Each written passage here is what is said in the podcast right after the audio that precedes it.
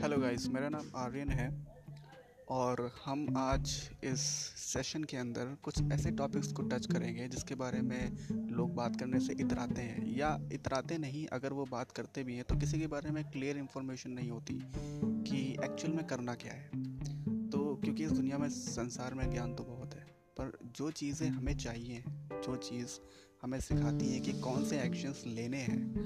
वो actual knowledge किसी के पास नहीं है। सो so, हम आज इन्हीं टॉपिक्स को टच करेंगे सेशन के अंदर और बात करेंगे